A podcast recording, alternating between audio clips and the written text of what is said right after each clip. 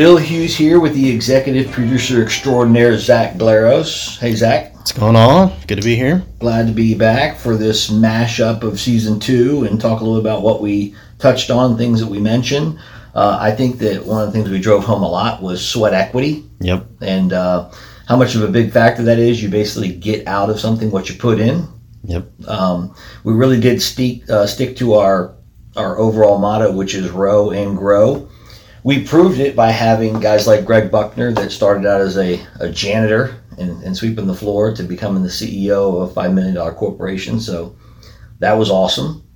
Um, and we also touched on some social some social issues. That, yes, we did. You know, I think some people get uncomfortable about, but if we don't talk about it, then we can't make things better. That's for sure. That is true. Uh, one of the things that I want to mention is that we really can't make the show better without you. So thank you for everyone that's listening and, and for the ones that are viewing the ones that we have on video. Um, you know, we encourage you to hit subscribe and to leave your comments in the comment section.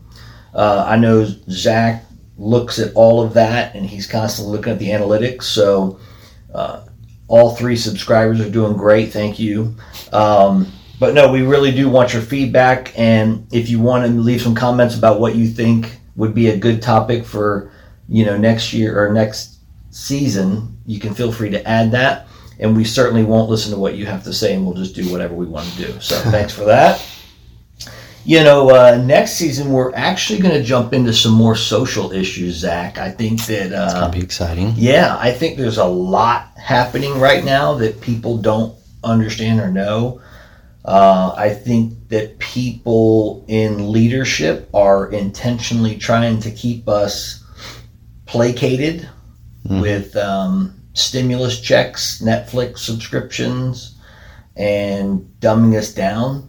And I, I think that I see a lot of generational things happening. So I'm seeing Gen X, Y, and Z um, making moves. Yep and I think that I, I've been amazed to see how my generation, Gen X, has been so utterly disappointing, despicable.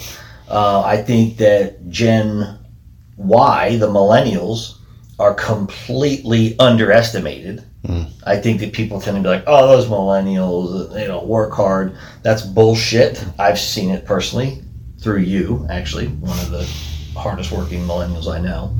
Uh, and I mean, hell, I worked with Nick Friedman, Omar Soliman, guys at College Hunks that are, are fantastic millennials and, and, and work their asses off. So um, I just think that it's interesting how baby boomers have, you know, certain categories, but now we're watching control of people through mask mandates and vaccines. And so we're going to touch on some of that. We're going to get into some of the things that are probably uncomfortable. Um, I know that people have a pretty strong opinion on those things. That's great. Oh, yeah. But at the same time, what's not great is that where we take our opinions right now, which is typically to places like Facebook, Twitter, Instagram, and YouTube, those positions and those platforms are not highly encouraging you to have a position. You can. There's one position you can have, and if it's not the right position or Facebook's position, then they will block you. They will ban your account. They'll shut it down. They'll do whatever it takes to silence you. You've seen that more and more lately, and it wasn't. Uh, it's not just you know President Trump anymore. It's right. It's so many other people. They lost that. that, too, that is scary. Yeah, it is, and that's the other thing too. Like you mentioned it, if you don't have the right position, they'll silence you. But just for a moment, shouldn't we always stop and ask? Is there a right position? Yeah. Right? Like on a mask, uh, is there a right position? Or is it really a choice? Position? Yeah, it should be a choice. Right, exactly. So, yeah, so we're going to get into that dynamic and how, actually, real quick teaser on that is if you recall just over a year ago, if you were to look for something on Facebook that mentioned that COVID was developed in a lab in Wuhan, you couldn't find it. Yeah. It was labeled as misinformation yep. and it was taken down. Yet today, if you try to Google or you look on Facebook or Twitter about a pangolin, that is labeled as misinformation Yep. because we know it came from a lab in Wuhan. It's wild. How about that shit? I mean, that's just un- unbelievable that they, you know, one year later totally reversed themselves. But had they just decided to stay out of people having a free opinion, hmm there would be no need to pull things down and label it. Yeah. Yeah.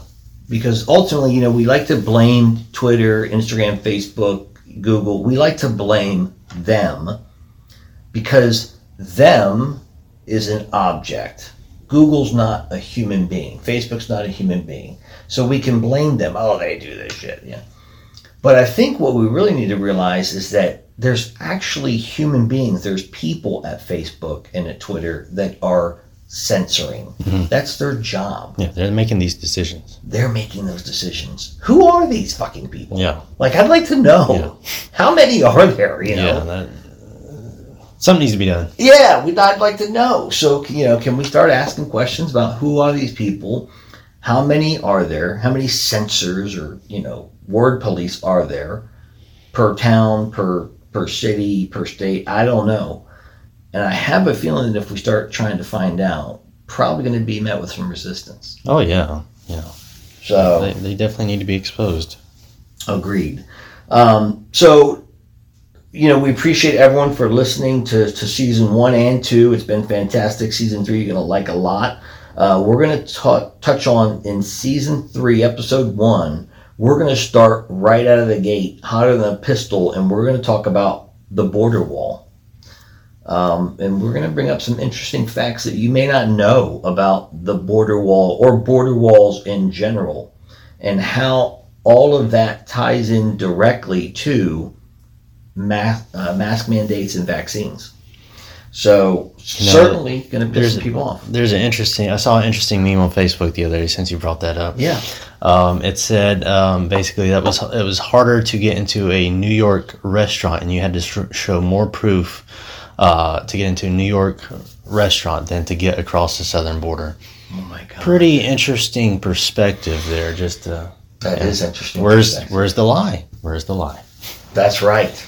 You know? Yeah, it just, and that reminds me of some of the people in Congress that uh, a few months ago were saying preposterous things like it was well dispersed, which was it's easier to buy a gun than it is to vote. Yeah. Like I've never heard a bigger lie in my life. Yeah, that's not the case. If you believe that, um, yeah. you need to check yourself. That's called polarizing bullshit 101. Yeah. So, well, we want to thank everyone again for tuning in to season one and two. Stay tuned for season three. And uh, remember to get busy living or die trying.